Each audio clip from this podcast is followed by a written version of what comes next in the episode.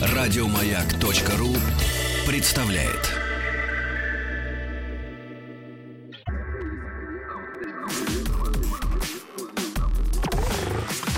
Двадцать два.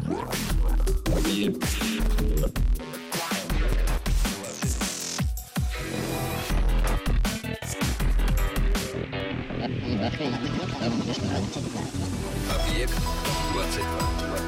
22. Объект 22. Исследователи выяснили, что Юлий Цезарь, оказывается, совершенно не страдал эпилепсией. Ученые из Имперского колледжа Лондона считают, что причиной его страданий была транзиторная ишемическая атака, ну или микроинсульты. Всем известно, что к концу жизни Цезарь сходил с ума буквально от депрессии, ночных кошмаров и припадков, причем кошмары тут на первом месте. А именно к таким последствиям обычно приводит транзиторная ишемическая атака, поражающая мозг. Ну, плюс э, признаки заболевания обнаружились у него уже в зрелом возрасте, тогда как э, симптомы, скажем, эпилепсии обычно видны уже в детстве. Ученые считают, что эпилепсия была придумана, так как считалась болезнью великих людей, была таким божественным вмешательством. Я надеюсь, что мы без божественного вмешательства сегодня обойдемся. Я Евгений Стаховский, и начнем, пожалуй.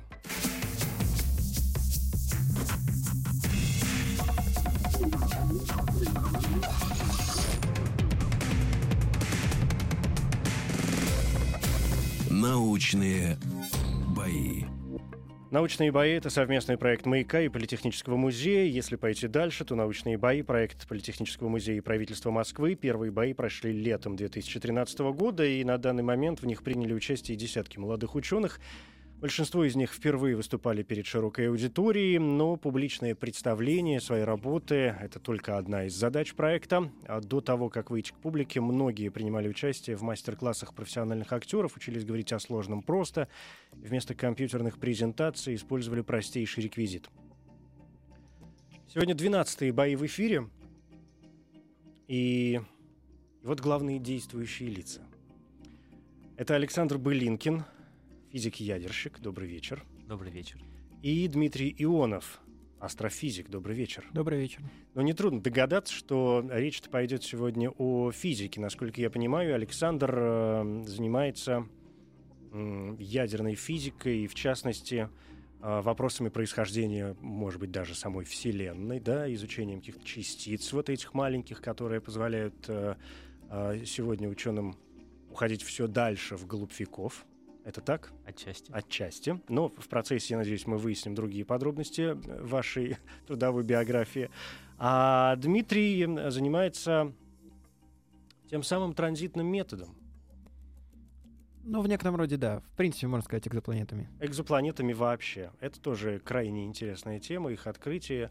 И главное, ответом на вопрос, что там происходит на этих экзопланетах и чем они отличаются одна от другой. Но тема сегодняшних боев у нас не космос и, в общем, не происхождение Вселенной и не экзопланеты, например, как таковые. Тема сегодняшних боев — изучение космоса в домашних условиях.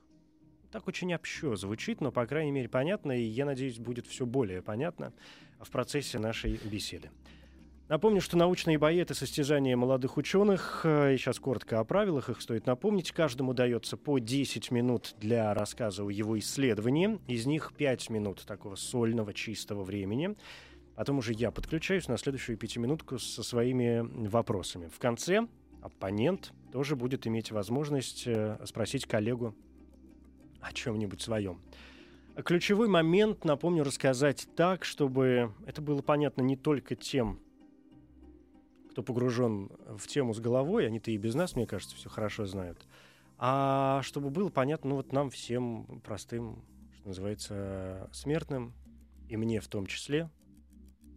И я очень надеюсь, что я как тоже не сильно запутаюсь сегодня в том, о чем вы будете рассказывать. Чтобы выявить победителя, традиционно используем голосование. Во-первых, работает э, официальное сообщество радиостанции «Маяк» в социальной сети ВКонтакте. Заходите, присоединяйтесь. Там э, уже открыто голосование. вопрос крайне простой. Чье выступление вам понравилось больше? И два имени, Александр Былинкин и Дмитрий Ионов, уже проголосовали 7 человек. Так всегда бывает. Я не знаю, кто за кого, потому что я всегда вижу результаты только после того, как голосую сам. И... А я это делаю, конечно, когда выслушаю оба выступления и всех призываю к тому же. Сначала послушать гостей, людей, а потом уже принять э, решение относительно того, кто из них вам показался более убедительным, ну или более понятным, потому что понятность да, и понятливость — это, конечно, одно из наших ключевых м, правил. Кроме того, работает э, смс-портал для, для голосования, его короткий номер 5533, э, а вот э, для того, какой номер, один или два, будет присвоен каждому участнику сегодня, нам предстоит выяснить, кто будет выступать первым. Для этого мы обычно используем генератор случайных чисел, и я попросил бы вас назвать любое число от единицы до 100. Кто будет ближе, тот будет выступать первым. 77. 33. 77 и 33. А знаете, я что заметил? Ну, прежде чем мы сейчас что-нибудь сгенерируем, что когда у нас в научных боях участвуют скажем, математики, физики, они все время называют какие-то очень замысловатые такие э, числа. То есть люди, например, биологи, как-то менее ответственно к этому подходят. Или мне кажется? Я никогда не спрашивал у биологов э, случайные числа. А разве 77 это замысловатое число? Я не, ну, мне кажется, да, оно симпатичное. Каждое число семантично по-своему. Все, это ответ математика, я понял. 77 и 33. Выпало число 83. Соответственно, астрофизик Дмитрий Ионов, который назвал число 77, оно оказывается ближе, а, Дмитрий выступает первым. Поэтому для голосования на короткий номер 5533 с помощью СМС, если вы голосуете за Дмитрия, присылайте символ М1. Одна буква, одна цифра. Все очень просто. Если вам понравится выступление Александра больше, он будет выступать вторым, соответственно, присылайте М2. Все тоже очень просто. Результаты подведем, как всегда, по итогам сегодняшних научных э, боев. Дмитрий, ну если вы готовы, то я думаю, что в целом мы можем как-то приступать. Готовы вы? Да. Научные бои. 10 минут, пожалуйста.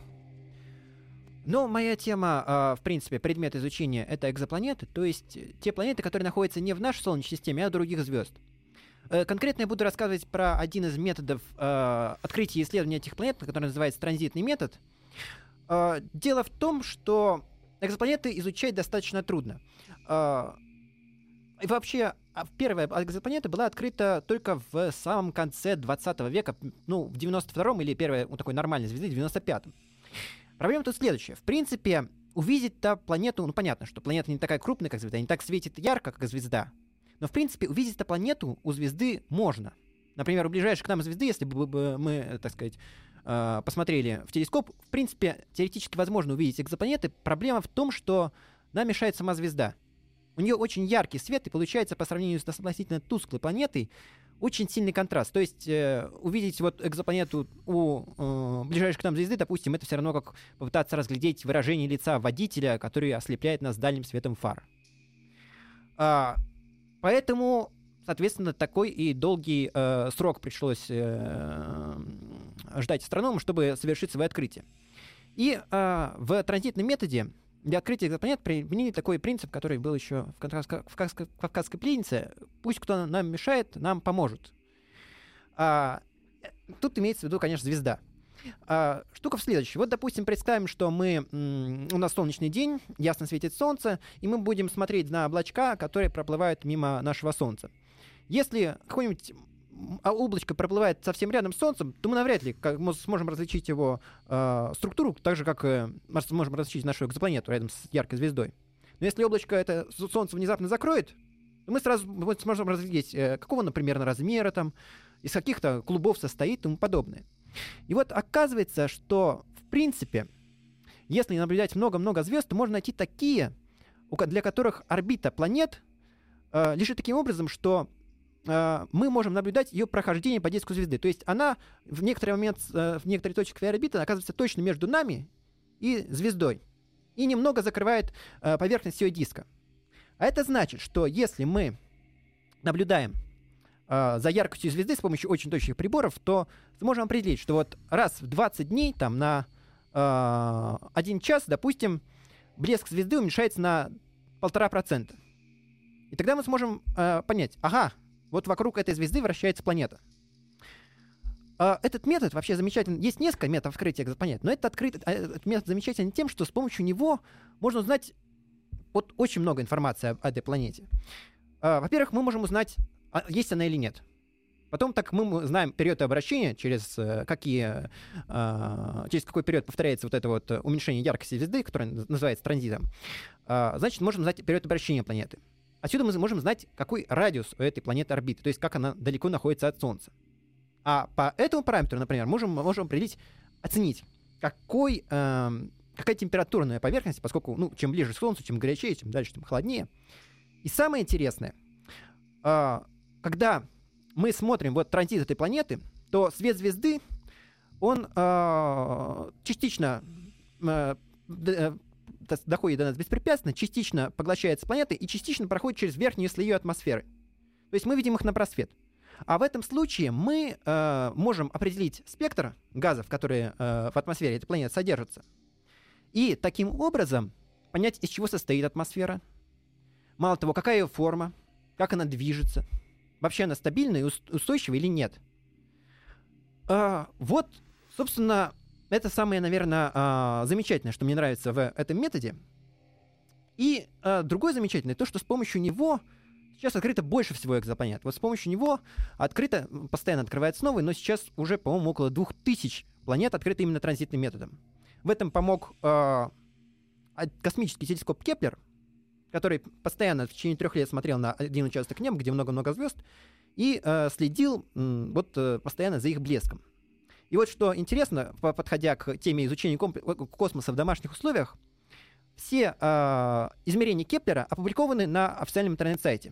То есть каждый может их скачать, посмотреть и находить среди вот этих измерений э, свои, так сказать, открытия своей экзопланеты. Есть особая такая э, группа охотников на планет, и они уже, вот, пользуясь открытыми данными Кеплера, сумели открыть первые э, экзопланеты вот в таких вот домашних условиях. Ровно пять минут остались позади, мы услышали сигнал. А, вы говорили о сайте, очень все понятно, но у меня, конечно, есть масса вопросов. Mm-hmm. Посмотреть на сайт, что сайт НАСА, Кеплер же, это же американская станция. Да. Ну, конкретно у этой миссии есть сайт. Угу. А дополнительный, это отдельная штуковина, где все выкладывается, вообще вся информация. Абсолютно. Да. Ну, э, измеряется насколько, Как вы думаете, насколько эта информация понятна обывателю? Ну, вы специалист, тут все ясно, у вас глаз натренирован. Я, э, разобравший, разберусь, э, посмотрев на эти строки, цифры и бог знает что еще. Ну, сходу, наверное, нет.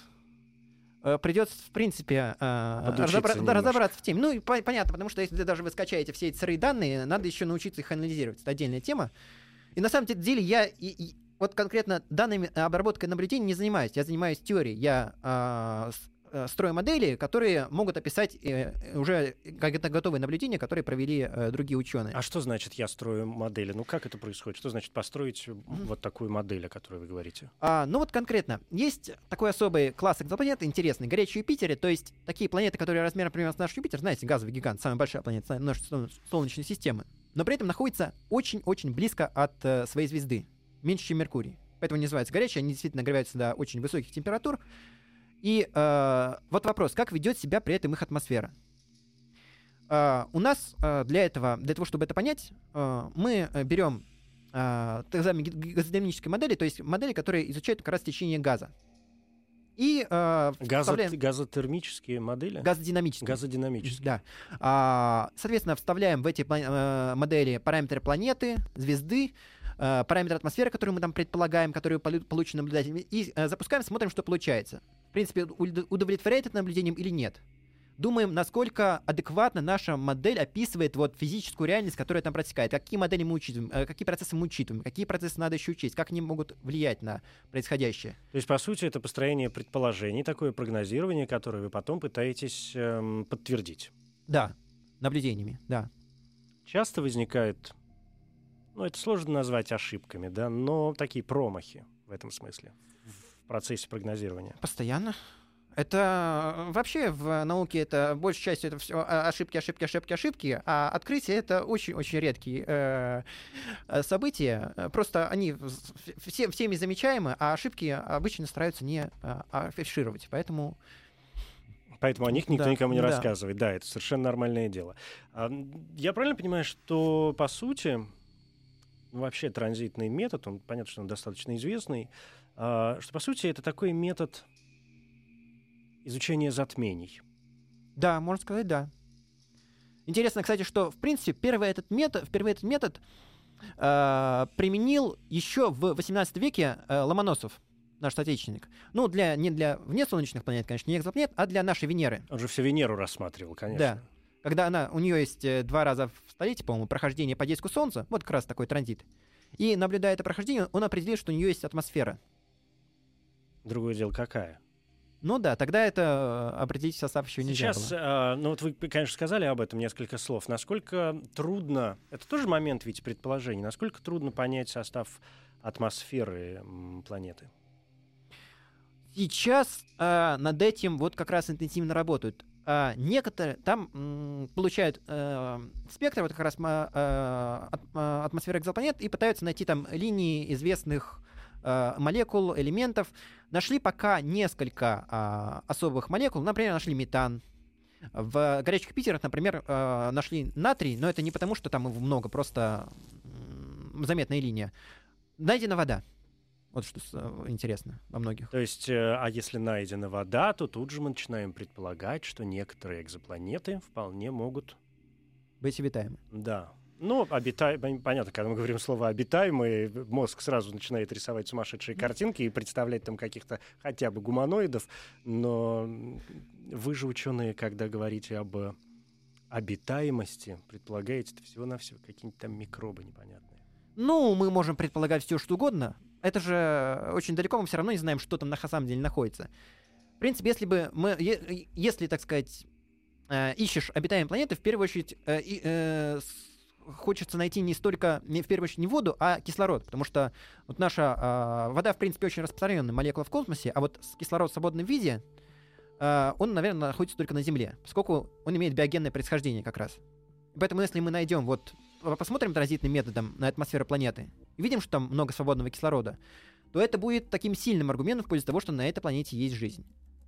Ну, на это нужно еще лет 10, по крайней мере, по Лет 10, приборам. по крайней мере. Да, понятно. Хорошо, спасибо. У нас истекли э, 10 минут. Э, это было выступление Дмитрия Ионова. Он астрофизик, занимается э, транзитным методом в звездной спектроскопии, да, изучением экзопланет.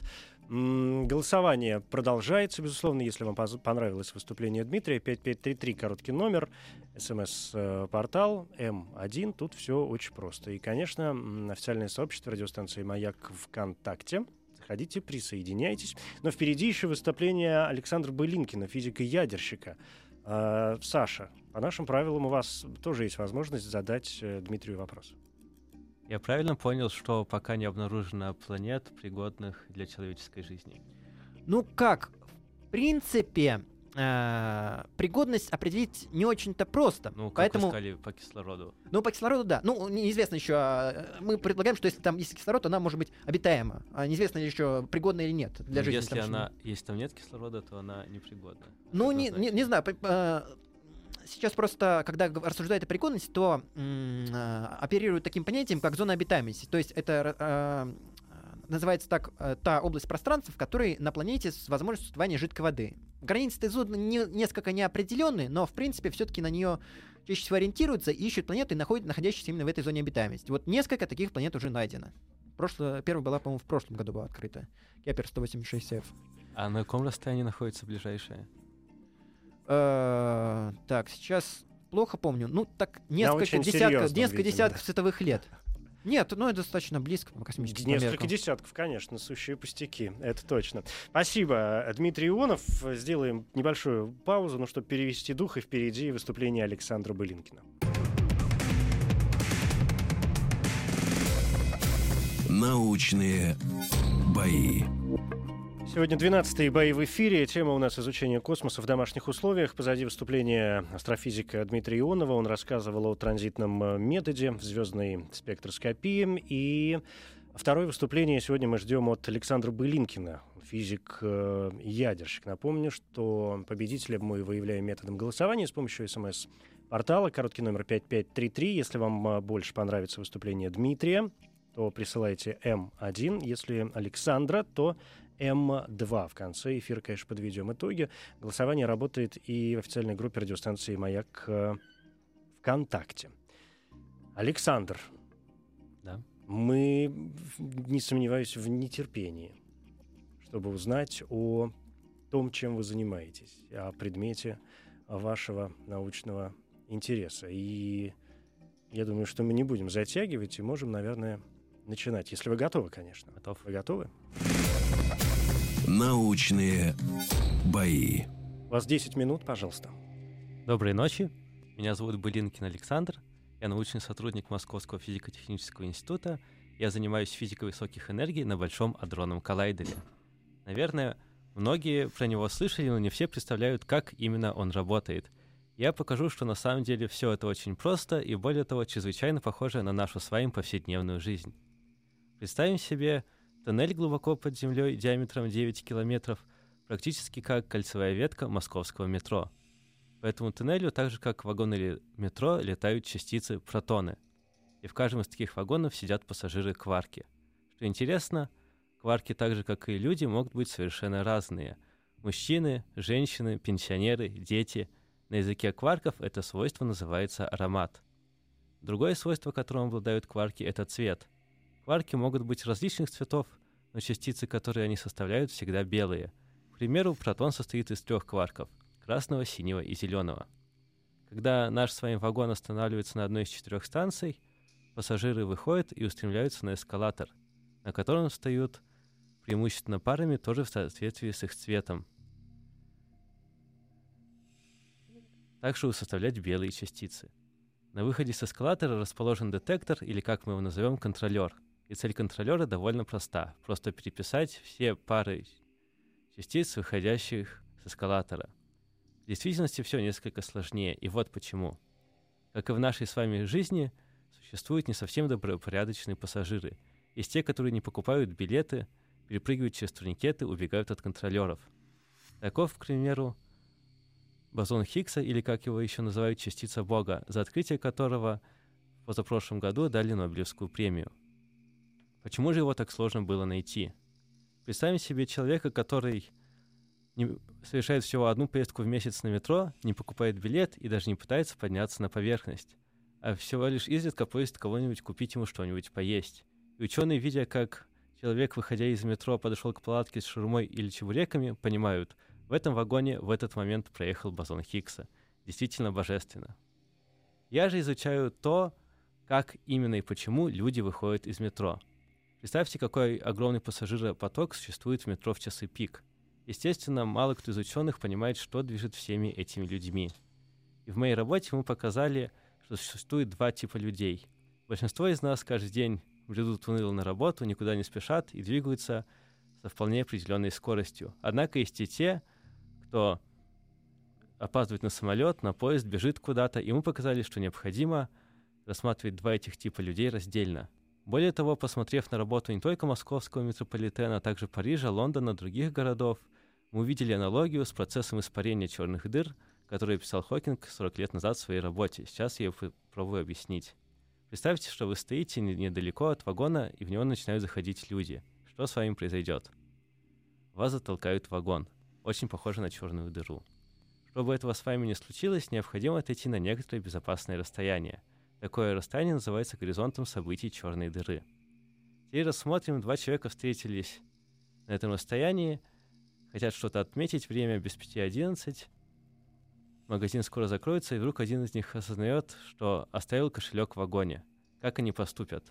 Естественно, один побежит за кошельком, а другой на эскалатор и в магазин. И мы показали, что чем больше людей в метро, тем быстрее побегут два этих друга. И в этом смысле мы видим прямую аналогию с процессом испарения черных дыр. Однако есть и одно существенное различие. Взаимодействие кварков в триллионы раз сильнее гравитации, поэтому можно не волноваться, что однажды на Большом адронном коллайдере возникнет реальная черная дыра, которая засосет вся, всю Землю. Ну а в тему передачи по поводу исследований дома каждый может зарегистрироваться на сайте LHC at Home или Большой адронный коллайдер дома, и тогда его компьютер будет моделировать события на Большом адронном коллайдере в то время, когда он вам не нужен. И таким образом помогать двигать науку. Это все. Это все. Это все. У нас просто пять минут еще не вышли, и, может быть, если есть что добавить, но если нет, то, конечно, я подключусь. Хотя, мне кажется, мы наконец-то столкнулись с тем великим э, случаем, когда, мне кажется, у меня нет вопросов, потому что ну, как-то с этой точки зрения все достаточно э, понятно. Вы не поверите, если схему рисовал, кто, зачем, красный. А понятно вообще, почему они красные, зеленые, синие, как они складываются в пары, э, кварки вот эти? Ну, то есть почему они ведут себя именно так, как они себя ведут? Потому что если мы проводим аналогию, например, действительно с метрополитеном, почему себя так ведут люди, в общем, вполне понятно, потому что люди отвратительные существа. А, а кварки, протоны, почему они себя так ведут? Потому что они тоже весьма неприятны. Почему неприятные люди? Почему люди неприятны? Ну как, а что, люди приятны, что ли? Конечно. Да ладно. Как и кварки. Как и кварки. Ну хорошо, давайте будем пойдем от противного. Есть, к примеру, Окей, очаровательный кварк. Да? Есть странный тоже, кстати. То есть они различны. Да. А что, Как я- такое, а что такое? Я сказал, как я рассказывал, у кварков существует аромат. Вот вы об этом не сказали практически ничего, потому что про, Э, про цвета я понял, а про аромат не Существует очень. три поколения кварков, так же, как и людей. И в каждом поколении кварки делятся на пары. Они всегда делятся в каждом поколении. Не бывает, что первое поколение с третьим начинает активно дружить. Бывает. То есть, э, к примеру, в реальной жизни ма- мама может же идти с ребенком на эскалаторе Может, или может, ребенок да. с бабушкой, так и кварки тоже могут объединяться в любые пары. Но единственное условие то, что цвет этой пары должен быть белый. То есть зеленый должен идти с фиолетовым, к примеру. Ну, дополнительный цвет. Мгм. И тогда все получится. Да. Это всегда работает однозначно? Или, э, э, я пытаюсь понять, или какие-то пары складываются неправильно, и тогда их контролер не выпускает и говорит, идите ищите свой билетик. В реальности никто еще не видел, чтобы кварки складывались так, чтобы не составляли белые частицы. А кварк в реальности вообще видел кто-то? Э, Свободный кварк Да? в одиночку нет. То есть кварки всегда цветные, а реально можно наблюдать только белые частицы. Ну, понятно, И как- когда они уже мы, как из вагона, да. контролеры, мы просто смотрим, сколько каких частиц вылетело в данном столкновении. Когда вы говорили про, ну, вспоминали про адронный коллайдер, мы же все прекрасно помним, что изобретая и строя это прекрасное устройство, э, ученые уверяли общественность, что оно необходимо для того, чтобы раскрыть какие-то очередные тайны э, мир, мироздания и чуть ли не происхождение Вселенной. Это так? Да, это так. Как вы думаете, насколько далеко вы продвинулись в этом вопросе? Ну, сталкиваясь частицы в таком маленьком объеме, мы можем воссоздать условия, в которых существовала Вселенная через нес- д- микросекунды после большого взрыва. Большого взрыва. Да. То есть мы получаем такую же плотность вещества, которая была во Вселенной через Мгм. доли секунды. А черные дыры... Изучая, как потом эти все частицы расширяются, мы можем, в принципе, моделировать и расширение Вселенной. Это сложный процесс? Понятно, что он, понятно, что он непростой, но насколько он сложен? Сегодня он достаточно изучен и ну, с понятной легкостью дается ученым, или там очень много неясного? Пока очень много неясного. Очень много неясного. А что с черными дырами? Коллайдер используется и для изучения этих областей? Да, и в моей работе мы показали, что кварки ведут себя аналогично черным дырам, но сами черные дыры на Большом адронном коллайдере обнаружены еще не были. Ну, ну, а черную дыру... Ну, я себе просто не представляю, как можно смоделировать черную дыру, тем более, что... А вы а ви- верите в белые э, дыры? Но есть же такие явления, если черная дыра — это область, чье гравитационное притяжение настолько велико, что ее никто не может покинуть, ведь периодически говорят о белых дырах, о такой же точно области, но в которую уже никто не может попасть. Не встречали? Но мне, правда, один очень умный астрофизик на днях рассказывал, что белых-то дыр, конечно, открыто еще не было, но надежда остается. Ну, Ну, как вы думаете, это вообще возможно с, э, с какой-то вот физической, с, э, с- с ядерно-физической точки зрения? не знаю, надо... Можно будет изучить этот вопрос тоже. Вопрос белых дыр. Ну, может быть. Мне кажется, белого кролика тоже в свое время изобрели совершенно не зря. Вот заканч... да, закончились у нас э, 10 минут. Это было выступление Александра Былинкина, физик-ядерщик, э, ядерная физика, дронный коллайдер, происхождение Вселенной. Напомню, ну, теперь можно, мне кажется, начинать смело потихонечку голосовать. Первым, напомню, выступал Дмитрий Ионов, э, вторым Александр Былинкин. Э, Заходите на с- э, в официальную группу радиостанции «Маяк» ВКонтакте. Там голосование э, продолжается. И 5533 короткий номер для ваших СМС. М1, если вы голосуете за Дмитрия. И М2, если Александр показался вам более понятным и более убедительным. Но у нас есть еще одна опция. Дмитрий, у вас есть шанс задать э, коллеге вопрос. Спасибо. А скажите, пожалуйста, вот вы сказали, что у вас процессы получаются аналогичным тем, что происходит рядом с горизонтом событий черной дыры. Это значит ли, что в а, вот, при столкновении частиц э, в коллайдере там образуется, как и в черной дыре, вот эта поверхность горизонта событий, для пересечения которой нужна скорость выше световой? Или это все-таки очень такая э, разные процессы, которые э, в, в этом именно не, не схожи? Ну, в нашей теории этот гори- горизонт событий образуется только для цветных частиц, М. то есть для кварков. А, и этот горизонт э, получается невидимым для обычных М. бесцветных частиц. То есть кваркам нужно двигаться быстрее скорости света, остальные могут с обычной? Я не- сам не специалист в этом вопросе, так просто рассуждаю. Ну, мы не... Мы не говорим, что они пересекают горизонт событий. Ну, для этого им нужно двигаться быстрее света. Так, Ну, они- наверное, да? А ничто ведь не может до сих пор двигаться быстрее света. ну, пару лет назад... Я так сказал, до сих пор. Ну, я не в курсе, может быть, это вообще невозможно. Пару лет назад было одно измерение, которое утверждало, что нейтрино двигаются быстрее скорости света, но потом оказалось, что это. Не так. оказалось Несколько. ошибкой с GPS-координатами. Всё, Опять проклятый GPS нас подвел. Ну, ладно, хорошо, да, Дмитрий, вы удовлетворены Да, в какой-то да, мере да, степени да, хотя бы конечно. ответом? Друзья, ну что, голосуем. э, М1 на короткий номер 5533, если вам больше понравился астрофизик Дмитрий Ионов. М2, если больше понравился э, физик-ядерщик Александр Былинкин. Ну и группа ВКонтакте. Сейчас мы как-то запустим время для голосования. Его будет достаточно много, уж минут пять так точно. После этого потихоньку начнем подводить итоги сегодняшних научных боев. Научные бои. Сегодня 12-е бои в эфире, и тема сегодняшних боев — изучение космоса в домашних условиях. Э, Давайте так еще, ну, минуты полторы у нас есть для голосования. Дмитрий Ионов, астрофизик, транзитный метод, э, М1 на короткий номер 5533, э, и Александр Былинкин, физик-ядерщик, коллайдер, черные дыры и все такое прочее.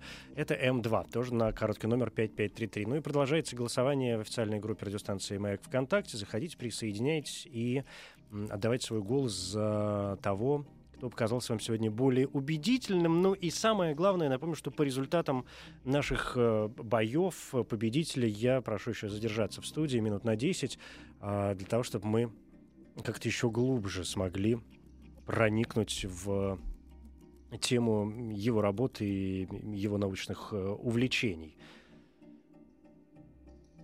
Дмитрий Ионов, Александр Былинкин.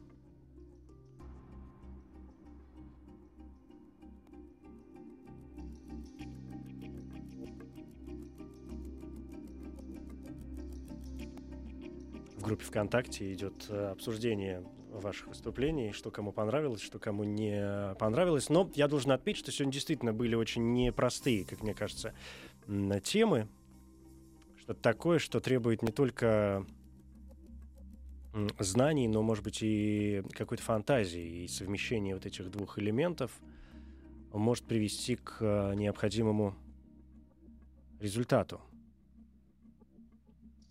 Ну что, 10 секунд и, и, и закончим. Я... Да, ну давайте все, остановим голосование. Э, не остается минуты для того, чтобы подвести его итоги. Я позволю себе обновить все наши средства, с помощью которых мы определяем победителя. Это и смс-портал, и группа в социальной сети. Ну, цифры, в общем, понятны.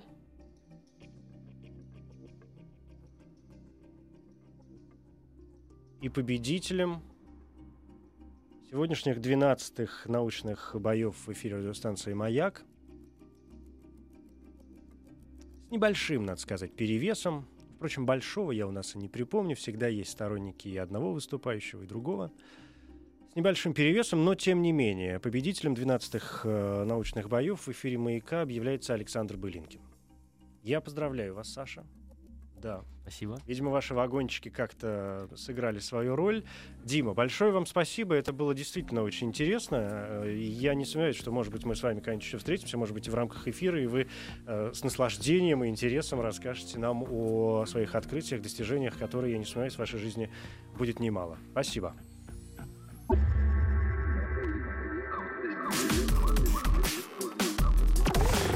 Объект 22. Научные бои. 12 бои в эфире, основная их, по крайней мере, часть, соревновательная часть э, уже осталась позади. Сегодня выступали Дмитрий Ионов, астрофизик, и Александр Былинкин, физик-ядерщик. И по результатам голосования Александр э, победил в сегодняшних научных э, боях. С чем я вас еще раз поздравляю. Спасибо еще раз. Да, а я знаете, что подумал? Вы вот рассказывали про про какой-то домашний сайт, где можно следить за, за, за работой коллайдера или что-то вот, что вот такое прозвучало. Мне не показалось? Ну, не следить, а идея в том, что каждый человек может зарегистрироваться на сайте, и тогда данные с коллайдера будут отправляться на домаш... на ваш домашний То есть компьютер. можно будет понятно, что там... Ну, мы говорим о большом адронном коллайдере, большом да, сейчас? А не просто там... Идея в том, что когда вы не используете компьютер, он будет обрабатывать данные с большого дронного коллайдера. И придя домой, после напряженного э, трудового дня, можно будет увидеть какие-то новые результаты? Или, или что? Нет, результаты, Ну, то есть я не очень понимаю, результаты значит- видны не будут. Идея что в том, значит, что... да, обрабатывать данные. Что вы вкладываете в понятие? Идея в том, что каждую секунду происходит триллионы столкновений на коллайдере, и для того, чтобы понять, что в каждом столкновении произошло, необходима очень большая компьютерная мощность. И поэтому идея в том, что можно использовать компьютеры людей по всему миру. М, И каждый человек регистрируется на сайте и таким образом дает доступ, То есть он помогает, э, Помогает. в Таким работе образом он дает большому доступ к большому адронному коллайдеру. к своему процессору. И процессор, когда вы, например, не смотрите фильм, а а пошли в магазин за хлебом, будет обрабатывать данные. Работать помогать. на коллайдер. Да, на коллайдер. Вот теперь мне все стало наконец-то понятно. Вот в чем мысль-то ключевая. А то я, ч- признаюсь, по глупости своей не очень понимаю, э, куда вы клоните. А что происходит э, сейчас? Ну, пр- правда, да, расскажите мне про коллайдер что-нибудь. Понятно, что о нем так много всего говорили, когда он только открывался и когда он начинал свою работу. Потом, э, ну, я имею в виду такие общие новости, да, была информация о том, что он закрывался на какое-то время, да, что-то в этом, ну, подпаивали, скажем, не в смысле поили, а в смысле паяли, да. И сейчас же он вроде как опять, да, заработал и выведен на какие-то новые мощности, которые позволяют, видимо, совершить какие-то новые открытия. Да, задача была в том, чтобы в два раза увеличить энергию столкновения частиц, и как раз 2 апреля его снова запустили, и теперь частицы летают... В два раза быстрее? В два раза... Ну, они всегда летают со скоростью света, потому что они не могут... Ну вот в том-то и дело, да, что если частицы Просто... летают приблизительно с одинаковой скоростью, то уж куда их... Какой пинок дополнительный им нужно дать, чтобы они сделали это как-то иначе? Ну, из теории относительности Эйнштейна следует то, что скорость не меняется, а энергия частицы увеличивается когда она достигает скорости близкой к скорости света. Это значит, что при столкновениях происходят более мощные реакции? Да, более мощные столкновения происходят, и, в принципе, можно родить более массивную частицу. Которая, в свою очередь, тоже будет сталкиваться? Это бесконечно? Я просто пытаюсь понять, Нет, у нас как есть все э, происходит. два пучка протонов, которые двигаются навстречу друг другу со скоростью света. Так.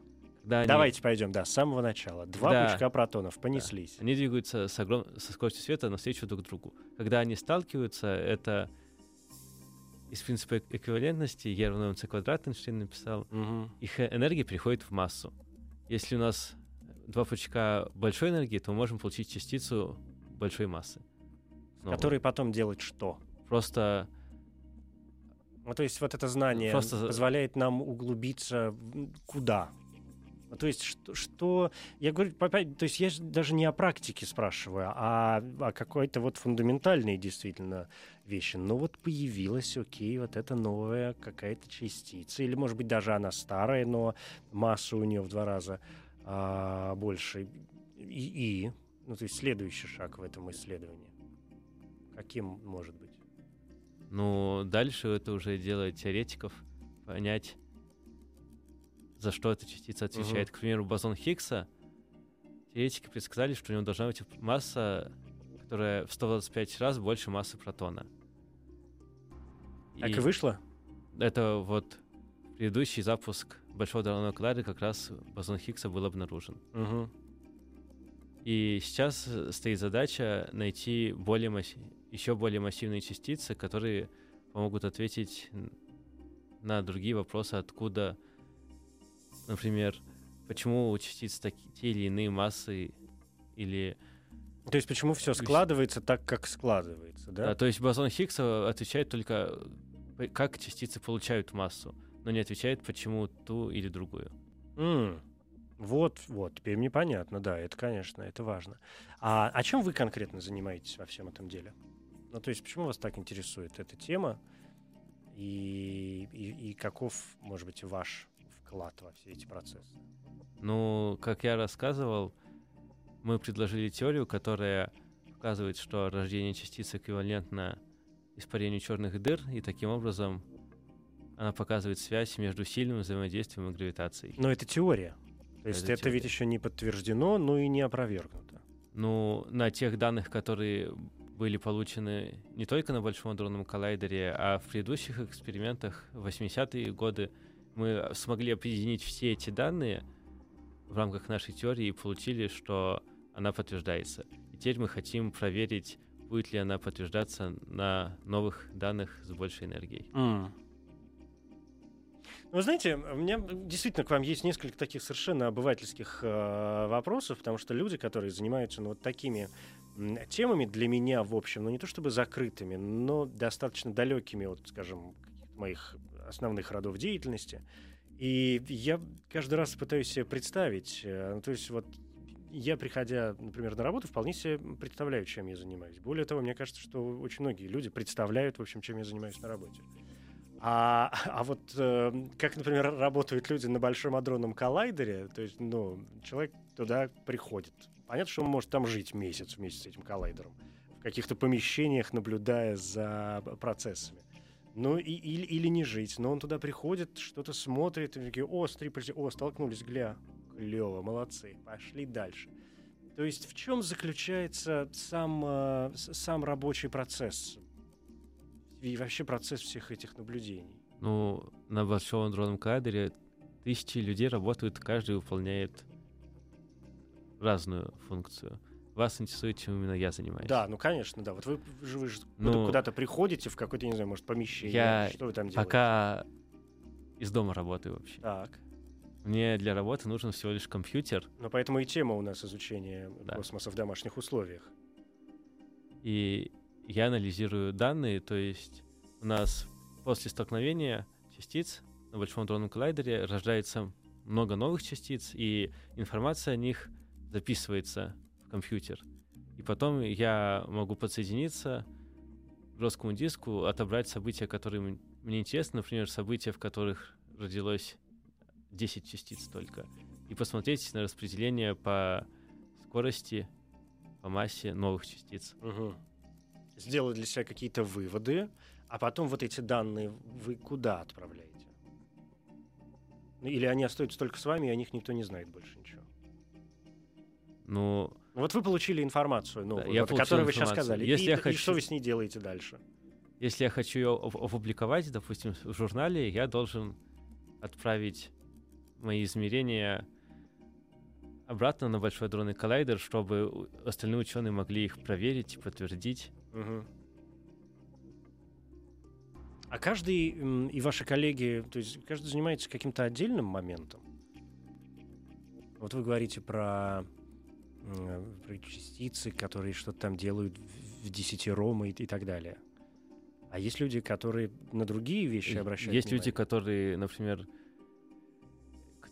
ищут, искали бозон Хиггса, они ищут, например, события, в которых родилось два электрона Мгм. и два нейтрина. То, чего до этого момента не происходило. Ну, дело в том, что такие события очень редкие, то есть происходили. они происходят, но очень редко. И Ну, то есть в чем э, ценность таких открытий? Я понимаю, когда вы говорили про бозон Хиггса, ну тут все ясно. Какая-то новая вот эта история, которая что-то там умеет делать, это элементарная частица. И все поняли. Хорошо, молодцы. Что Хиггс э, предсказал же, ну почему бозон Хиггса, да? Да. Потому что этот физик, э, Питер его звали, Питер Хиггс да, что он 50 лет назад предсказал все вот это дело в э, теории, а потом бабац, и все действительно подтвердилось. И, конечно, в открытие, да, это открытие. То есть и вы занимаетесь вот такой теоретической работой для того, чтобы поймать нечто вот такое новое. но я скорее смотрю, как рождаются частицы, потому что это пони- позволяет понять, как развивалась Вселенная после Большого Взрыва. Постепенно. Это не ответ сейчас на вопрос, как развивалась Вселенная после Большого Взрыва. Понятно, что она развивалась постепенно, да? Я к тому, что вы постепенно пытаетесь понять, да? Потому что все процессы, которые происходят в Большом адронном коллайдере, они же тоже происходят, видимо, как-то постепенно. Или нет? Или это какие-то революционные процессы? Но они достаточно быстро происходят. Очень короткое А, и по- я все понял. И вы вычленяете из них все, что вам кажется важным. Ну, я попытался, честно говоря, понять. Адронный коллайдер большой, это, конечно, прекрасное какое-то изобретение человека. Спасибо вам, Александр Былинкин, физик-ядерщик. И я надеюсь, что ваши наблюдения и исследования сослужат э, добрую службу человечеству. И кто знает, может быть, действительно вы станете тем человеком, который раз э, и в какой-то момент объяснит нам все на свете. Происхождение Вселенной, э, организацию черных дыр, а может быть и белую дыру обнаружите. Кто его знает, правда? Спасибо. Александр Былинкин, победитель сегодняшних научных боев. Это были 12-е бои в эфире. Продолжение, ну, то есть 13 серия ровно через неделю. Я Евгений Стаховский. Научные бои. Еще больше подкастов на радиомаяк.ру.